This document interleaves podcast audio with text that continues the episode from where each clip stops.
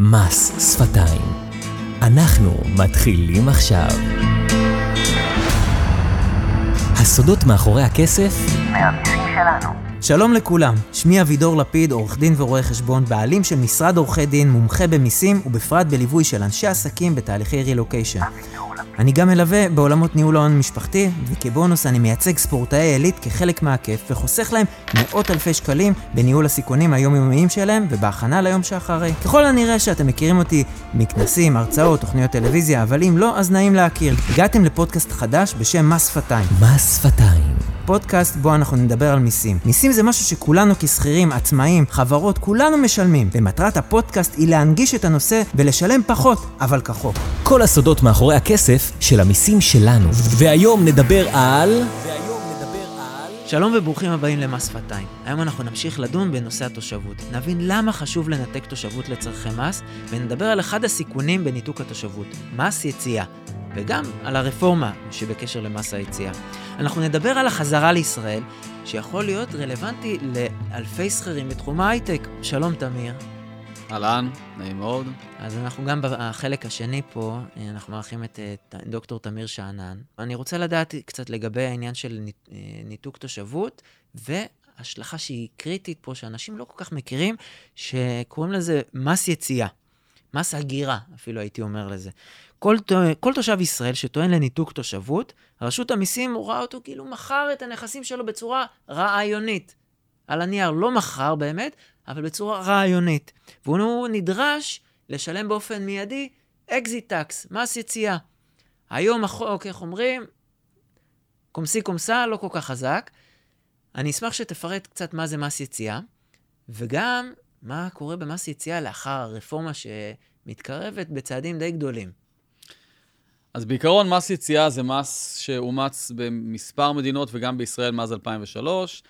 מאז 2003 אדם צריך לשלם מס על הכנסה שהוא מפיק בארץ או בחו"ל, אה, ולכן נניח שלאבידור יש מניות שהוא קנה בחו"ל והוא מכר אותן, מניות של חברת אפל, סתם אני אומר, אז הוא צריך לשלם מס רווחי הון בארץ. אבל כל זמן שהוא לא מוכר את המניות האלה, בעצם אין אירוע מס, כי אירוע מס נדחה למועד שבו הוא מממש, שהוא מוכר את המניות. אלא שאם במהלך הדרך אבידור מחליט לעזוב את ישראל, ישראל בעצם תאבד את המיסים על הרווח שנצבר בתקופה שאבידור היה ישראלי. זאת אומרת, עליית ה... אם קניתי, בואו נעשה את זה בצורה אנליטית, קניתי מניית אפל ב-100 דולר, ובמועד העזיבה שלי היא שווה 150. אז מדינת ישראל, היא רוצה את הפער של בין 150 ל-100, ושם למסות אותך במס רווח הון. נכון, בעיקר הכוונה לנכסים בחו"ל, אבל uh, החוק הוא יותר רחב מזה. למה לנכסים בחו"ל? כי נכסים בישראל, כנראה שישראל בכל מקרה תוכל למסות אותך uh, מכוח איזושהי תכולה שנקראת תכולה טריטוריאלית. לא ניכנס לזה, אבל בגדול, נגיד יש לי בית בישראל, או נכס מקרקעין בישראל, בכל מקרה ישראל תוכל למסות. זאת אומרת, הכוונה היא בעיקר לנכסים מחוץ לישראל. למה? ואז- מה, מה עם חברה, אגב? מניות בחברה שאני מחזיק, אני בעל חברה... חברה ישראלית, ולכן המקור הוא ישראלי. לכן המקור הוא רואה- אבל ישראלי. אני ממשיך לשלם מיסים, אז אה, אני משלם... החברה, אבל. לא על המניות שלך. כשאתה מוכר את המניות, בחברה יש רווח הון. והואיל וזו חברה ישראלית, אז כאילו זה נחשב רווח ישראלי. Uh, בכל מקרה, זה לא מאוד רלוונטי, כי החוק הוא מאוד רחב, הוא אומר שכל נכס שהחזקת, רגע לפני שניתקת תושבות, וזה לא הרגע שעזבת לחו"ל, אלא הרגע שבו ניתן לקבוע שניתקת תושבות, שמרכז החיים שלך כבר לא פה, אותו רגע יש בעצם מעין, לצורכי מס, מכירה, למרות שלא מכרת. ואז הרווח שנצמח לך בתקופה הזאת, מאז שקנית ואז שעזבת, חייב במס בישראל. עכשיו, החוק מאפשר לאותם אנשים שעוזבים לא לשלם את המס במועד העזיבה, במועד הניתוק. הוא מאפשר למכור את ה... לשלם את המס במועד מאוחר יותר כשמוכרים את הנכס. אז יש איזושהי... כולם יעשו אה, דבר כזה. רגע, אז, אז איזושהי, יש איזושהי אה, נוסחה מתמטית שמתייחסת לתקופה מאז שהחזקת, קנית את הנכס ועד שמכרת אותה בפועל, כשהחלק הרלוונטי שחייב בישראל זה החלק היחסי, הליניארי, אה, לפי תקופת ההחזקה, בשנים שהיית תושב. הבעיה, שיש כמה בעיות, אבל הבעיה היא שזה יכול לייצר כפל מס, כי אתה משלם גם מס במדינת ישראל וגם מס במדינה שנסעת אליה. כי המדינה שנסעת אליה יכולה למסות אותך לפי קריטריונים אחרים, אולי כל הרווח, אולי חלק ממנו. אז זה יכול ליצור תקלת מס של ממש. מעבר לזה, בעיה אחרת זה שמדינת ישראל, כרגע לפחות, אין לה שיניים אה, או דרך לאכוף את הדיווח הזה, כאשר אבידור נמצא בחו"ל ומוכר סוף סוף את המניות. ולכן, במידה רבה, אמרת קומסי קומסה, אבל במידה רבה, החוק הזה נתפס כאות מתה. רק אותם יחידים שבאמת באו ודיווחו, או שהיה להם אה, חובת דוחות אה, בארץ, הם המשיכו להגיש דוחות, ובעצם מס הכנסה יכל לדעת. אבל קשה מאוד למס הכנסה לדעת, ולכן הרפורמה נועדה לתת קצת יותר שיניים לרשות המיסים, אה, לגבות, לאכוף את אותם רווחים. אנחנו מדברים שלא... פה על נכסים מעל שווי של שלושה מיליון שקלים, למשל מי שמחזיק באופציות או במניות, אנחנו ניכנס עוד שנייה, עוד מעט למקרה האופציות, אבל אופציות או מניות, אה, תיק ניירות ערך מעל שווי של שלושה מיליון שקלים, אנחנו מדברים פה על להגיש ערבות בגובה המס. כן, נראה, בעצם, אני, בעצם מס הכנסה... זה חוקתי אפילו, הייתי אומר. השאלה של חוקתיות בעיניי היא, היא, היא, זה חוקתי, אבל השאלה של המנגנון שאומץ, אני לא בטוח שזה המנגנון היעיל ביותר. אני הייתי אה, מעדיף שיהיה מנגנון, למשל, של חובת דוחות, הגשת דיווח לאותם אנשים, אבל אה, אין ספק שהמדינה רוצה לוודא שאותם רווחים שנצברו בתקופה שהיית תושב, ימוסו בישראל. עכשיו, אם אתה שילמת מס עליהם, אין צורך בערבויות אחר כך. אבל השאלה איך הופכים את החוק הזה מחוק שהוא בעיקר נמצא בספר החוקים, לחוק שבאמת מחייב אנשים uh, לשלם את המיסים האלה, יש פה פער מאוד גדול. יכול להיות שאפשר למצוא מנגנונים אחרים, אבל כרגע הבעיה העיקרית היא בעיה של אכיפה. עכשיו בואו נדבר על uh, אופציות לעובדים. באים הרבה פעמים לשיחות ייעוץ, הייטקיסטים שקיבלו קיבלו אופציות, האופציות מאמירות, השווי שלהם עולה, ומה היית מציע למישהו כזה לפני היציאה לישראל? זאת אומרת, אנחנו מדברים פה על מניות, על אופציות למניות בישראל, אוקיי? אנחנו מדברים פה אפילו על משהו שהוא הכל ישראלי לחלוטין, אבל הוא נוסע לחו"ל, ואתה יודע מה, אפילו הרבה פעמים שולחים אותו לחו"ל, ויש לו מעסיק של חברת בת או, או חברת אם שהיא אמריקאית, למשל. אז אני רק אגיד שהנושא של מיסוי תגמול הוני, אופציות או מניות לעובדים, ויש הרבה מאוד תוכניות תגמול, לא יודע אם שמעתם, אה, SARS ו-RS, ה-Restricted Stock ו-ESPP, יש הרבה מאוד תוכניות תגמול. זה נושא אחר, אבל אני רוצה לדבר. זה נושא מאוד מאוד רחב. בעיקר על העניין של הרילוקיישן. לתת המלצה זה מאוד מאוד מורכב, זה שווה הרבה כסף, אנשים עושים טעויות, ולכן אה, בגלל חוסר ניהול נכון של האופציות, יכולים לשלם הרבה מאוד מיסים בארץ ובמדינה שהם נוסעים אליה. זה ממש מצריך אה, בדיקה אה, של העובדות הרלוונטיות. גם uh, אם אני קצת אפשט, אופציות בגדול יכולים להקצות לעובדים מכוח שלושה מסלולים, וכל אחד מהמסלולים האלה יש לו היבטים שונים לגמרי. המסלול הרווח ביותר, מה שאולי שמעתם, זה 102 רווח הון או 102 הוני. לגבי uh, uh, המסלול הזה, יש משמעות כשאתה נוסע לחו"ל, אם זה אופציה או מניה, ולכן יכול מאוד להיות שכדאי, ל... עוד פעם, תלוי בנסיבות, לייצר מצב שאתה לא נוסע עם אופציות אלא עם מניות, ואז אתה אולי מונע את כפל המס בין ישראל למדינה שאתה נוסע אליה, אבל עוד פעם, זה נושא מאוד מאוד מורכב. אה, וצריך לחשוב טוב טוב איך עושים את זה. גם תלוי איזה המון... מדינה אתה עוזב. כן. לארה"ב זה בכלל, המיסוי יכול להיות, זה בכלל, כי רואים אותך כ...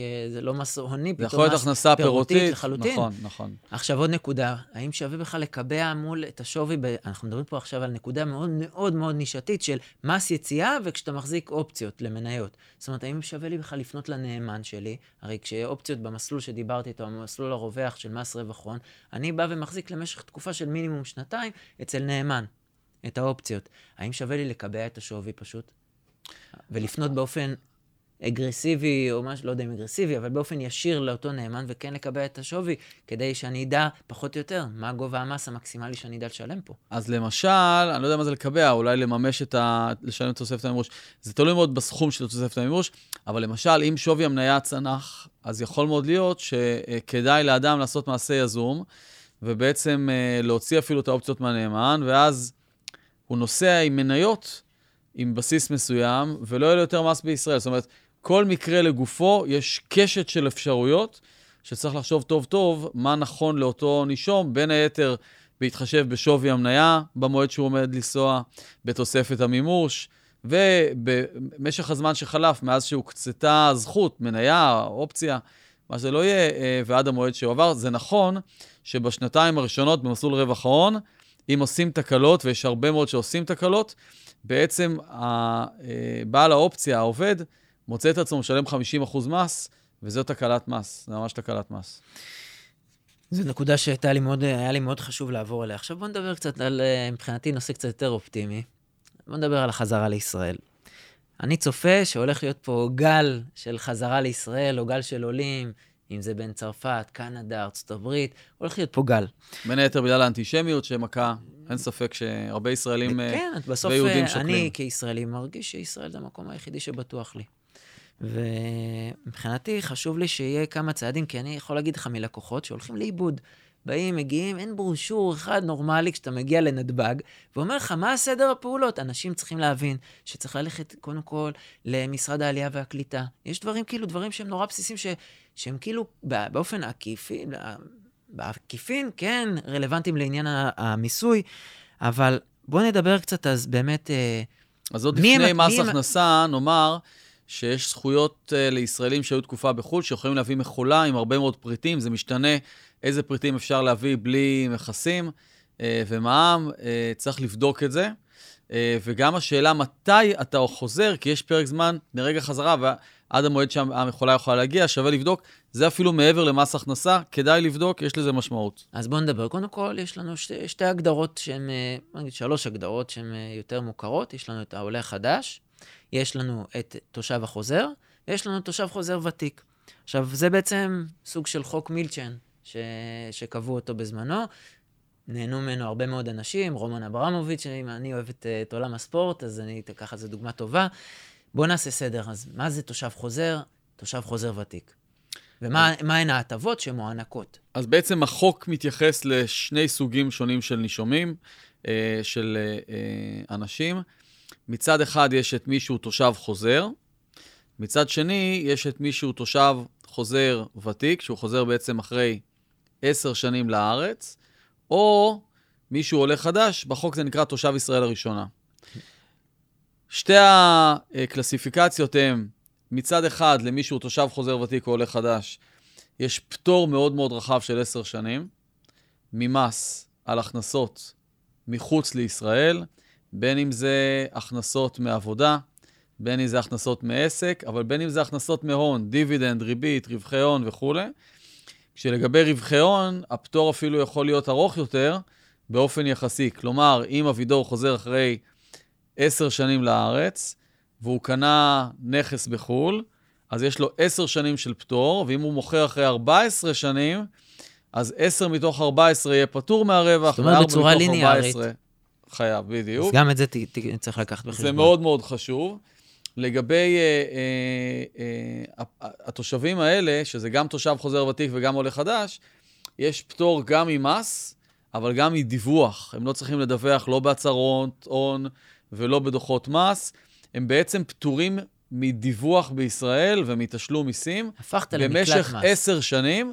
אני חייב לומר שיש הרבה ביקורת של מדינות uh, מערביות כנגד הפטור הזה. לא הפטור ממס כמו הפטור מדיווח, כי בעצם הטענה היא שזה מאפשר להרבה מאוד ישראלים ששכחו לדווח בזמן אמת כשהם חיו בחו"ל, על כל מיני נכסים או הכנסות, פתאום להלבין כספים, ופה יכול להיות אה, אה, איזשהו קושי במדינות המקור, אבל במדינות שמהם באו. אבל זה פטור מאוד רחב. אתה יודע, עולה לי שאלה דווקא ככה, שלא חשבתי עליה דווקא מעולם הרגולציה. בסוף מגיע הבנקאי, ואתה רוצה להכניס את הכסף לישראל, והבנקאי רוצה לדעת שאתה דיווחת מס. כן, זה לא קשור למיסים, אבל לא זה נכון. לא קשור למיסים, זה אבל זו נקודה שהיא מה... פה יש בעיה של ממש, והרבה פעמים הבנקאי ירצה לראות, או מרואה חשבון שהיה לך כשהיית בחו"ל, או מדוחות מס שהגשת, שהכסף הזה זה כסף נקי, זה כסף אמיתי שדווח. ואם זה כסף שלא דווח, זה יכולה להיות תקלה. זה מקום של איסור הלבנת הון, אבל אתה, אתה צריך לקחת את זה בחשבון. זאת אומרת, אתה באמת יכול ליהנות, מי שחוזר לאחר עשר שנים, ליהנות מכל הפטורים, המקלט מס הזה, לשתות מה, מהקשית את, ה, את המילקשיק וליהנות, אבל בסופו של דבר, אתה צריך להכניס את הכסף לישראל. בנק ישראלי יתקשה... בנק ישראלי לא, ולא יכניס לך. יתקשה להכניס כספים וזה ש... אני אומר את זה ממידע מהשטח. שהם לא דווחו, נכון מאוד. אז זו נקודה שחשוב מאוד. עכשיו, למרות שכנראה אין מס על הכספים האלה בישראל. זה לא משנה, אבל מבחינת הבנק הישראלי, הוא רוצה לראות שזה כסף שהוא כסף. שדווח, נכון. עכשיו בואו בוא נעשה סדר.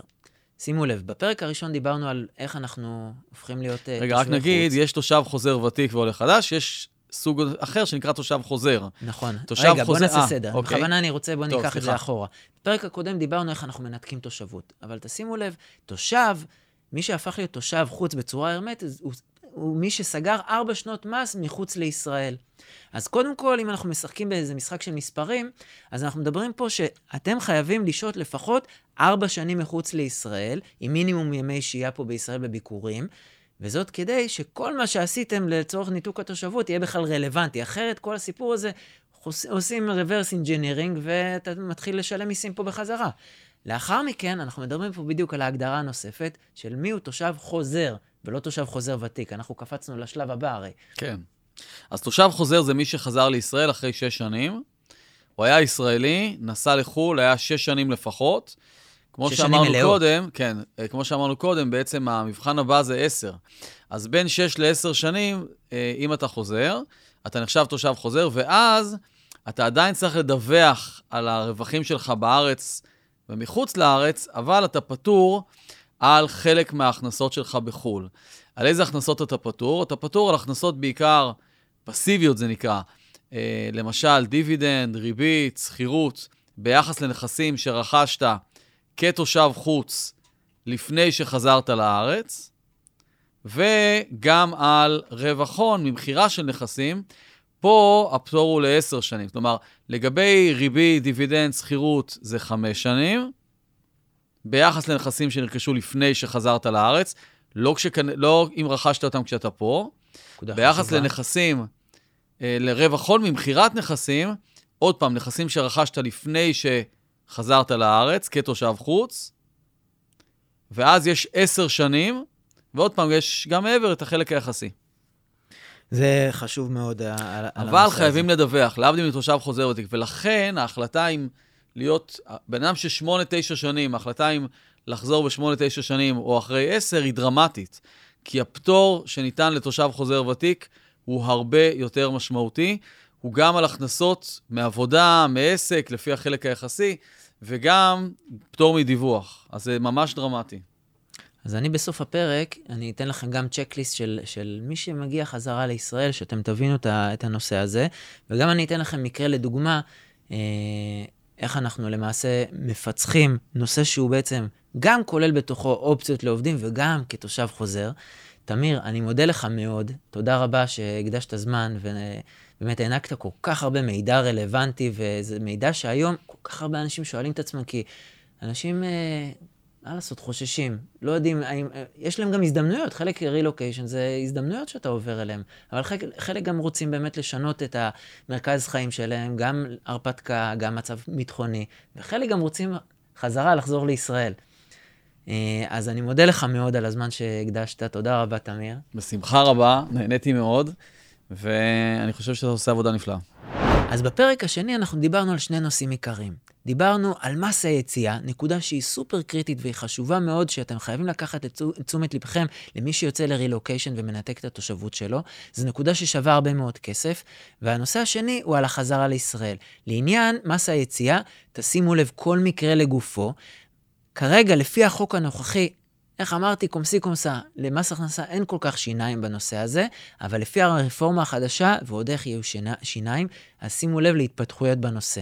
לגבי החזרה לישראל, שהוא מאוד מאוד ציוני, וכרגע מאוד מאוד רלוונטי, שאני רוצה לעבור איתכם, זה על צ'קליסט לחוזרים. אז צ'קליסט לחוזרים, דבר ראשון שאתם עושים זה לפנות למשרד העלייה והקליטה. אתם צריכים, ראשית, יש צורך לעבור ולקבוע מעמד במשרד העלייה והקליטה, זאת אומרת, כתושב חוזר. לאחר מכן, ואז אנחנו בעצם מקבלים סטמפה, אנחנו מקבלים תעודה לבנה עם אה, אותיות אה, בזהב של תושב חוזר, ואנחנו מקבלים, אה, אנחנו מקבלים אסמכתה שאנחנו תושבים חוזרים. אבל תשימו לב, זה קצת מתבלבל עם מה שדיברנו, שרק לאחר שש שנים מלאות, אנחנו תושבים חוזרים לעניין מס הכנסה. תושב חוזר, מבחינתנו זה מי ששאב לפי הדינים של ביטוח לאומי וגם של משרד העלייה והקליטה, זה רק חמש שנים. שימו לב לניואנס הזה, זאת אומרת שלאו דווקא תקבלו הטבות מס, אבל אתם כן יכולים לבוא ולהיחשב כתושבים חוזרים. לאחר שהיינו במשרד העלייה והקליטה, אתם צריכים למלא טופס בעצם דיגיטלי לנושא הזה, שאני גם אצרף לכם אותו בתיאור לפרק. ולאחר שקיבלנו את המעמד, ולא יחלפו 90 ימים מקבלת המעמד, אנחנו יכולים למלות, למלא טופס שקוראים לו שנת הסתגלות. שנת ההסתגלות היא גם דבר שהוא קריטי, זאת אומרת שאנחנו ב-90 הימים ממועד הקליטה שלנו כתושב חוזר, אנחנו יכולים למלא טופס ולא להיחשב תושב ישראל. זאת אומרת שאם אנחנו בשנה הראשונה החלטנו כן לחזור לחו"ל כי לא הסתדר לנו ולא מצאנו את עצמנו וגם אה, אה, לא מצאנו עבודה, המשפחה לא הסתדרה, אז אנחנו, יש לנו אפשרות ששנת ההסתגלות למעשה לא תיחשב כמי שהיינו תושבי ישראל. ובעצם אנחנו עושים reverse engineering על הנושא הזה. אז זו נקודה שמאוד חשובה. אם אתם, אגב, עולים חדשים, כפי שפקודת מס הכנסה קוראת לזה, תושבי ישראל הראשונה, שימו לב מאיזו מדינה אתם הגעתם. אז אם אנחנו מגיעים מארצות הברית, יש לי לפנות לארגון נפש בנפש, עורכי דין, שימו לב, לא מעורבים בכלל בנושא הזה, רק עד השלב הקבלת ההטבות. ארגון נפש בנפש עוזר לכם, ואנחנו יכולים כעורכי הדין לשמש כ- כעזר לאיסוף המסמכים, אבל כל ההתנהלות זה מול נפש בנפש. לאחר מכן, אם אנחנו מדברים על אה, עלייה שהיא לא... מארצות הברית, אז אנחנו מתעסקים ואנחנו עובדים מול הסוכנות היהודית. אז זו גם נקודה שאתם חייבים לקחת בחשבון. בביטוח הלאומי, אז אנחנו צריכים לקבע את הזכויות שלנו כתושבי ישראל ולהגיש טפסים שאנחנו בעצם משמשים כתושבי ישראל, כי למעשה, כשאנחנו חוזרים, יש פה עוד טריק, תקופת פדיון. בחצי שנה הראשונה מ, אה, מהחזרה שלנו, אז אנחנו לא זכאים לקבל שירותים בקופת החולים. ואנחנו צריכים להוכיח שאנחנו תושבי ישראל. זאת אומרת שברגע שאנחנו מיד נגיש טפסים, שאנחנו תושבי ישראל, משם נספרת באופן ודאי, אנחנו נבקש גם שזה יהיה ממועד החזרה, שהכל יהיה בצורה ברורה. אז ממועד החזרה שלנו, ולא רק זאת אומרת, זה לא מהיום שקיבלנו את התעודה של תושב החוזר. בתעודת החוזר יבואו, ואנחנו נראה את זה בפלט הכניסות והיציאות, אנחנו ממש נבין מהו היום שחזרנו לישראל, וזה היום שאנחנו ממנו גם נתחיל את הספירה של תקופת הפדיון בביטוח הלאומי. תקופת הפדיון הזאת גם שווה כסף. אם אנחנו רוצים לבוא ולהקדים, ואנחנו רוצים לבוא ולהקדים וכן לקבל אה, טיפול רפואי בישראל, ללא שאנחנו משלמים לביטוחים פרטיים, אנחנו צריכים לשלם כ-10,800 ש"ח, וכדי לחסוך את זה, אה, אז אנחנו צריכים עדיין לקבוע את הסיפור הזה, זו נקודה שהיא חשובה מאוד. לעניין מס הכנסה, עכשיו אנחנו מדברים על הכסף הגדול. אז אנחנו צריכים לשאול, האם קודם כל, שאלה ראשונה, האם חזרנו לישראל לאחר עשר שנים או מתחת? אז אנחנו, למעשה, אם אנחנו חזרנו מתחת, אז אנחנו צריכים לקבל ruling, ruling זה החלטת מיסוי, או שלוקחים ruling שבא ואומר שאנחנו פונים לרשות המיסים, ואנחנו אומרים, אנחנו רוצים להיחשב כתושבים חוזרים, ואנחנו בעצם מספרים את הסיפור שלנו, ועל אותם נכסים שדיברנו שאנחנו יכולים לקבל פטור, למשל על הכנסות פסיביות, משכירות, מדיבידנד למשך חמש שנים, אז אנחנו מגישים בקשה לרשות המיסים החלטת מיסוי, ואי אפשר לחזור אחורה. עשינו את זה, אז רשות המיסים קובעת האם זה, זה באמת נכון לפי כל הנתונים, וכן, אנחנו יכולים ליהנות מהפטורים האלה. דבר כזה מאוד עוזר לנו גם מול הבנקים להחזיר, להכניס כספים ולהראות שבעצם הכל מדווח.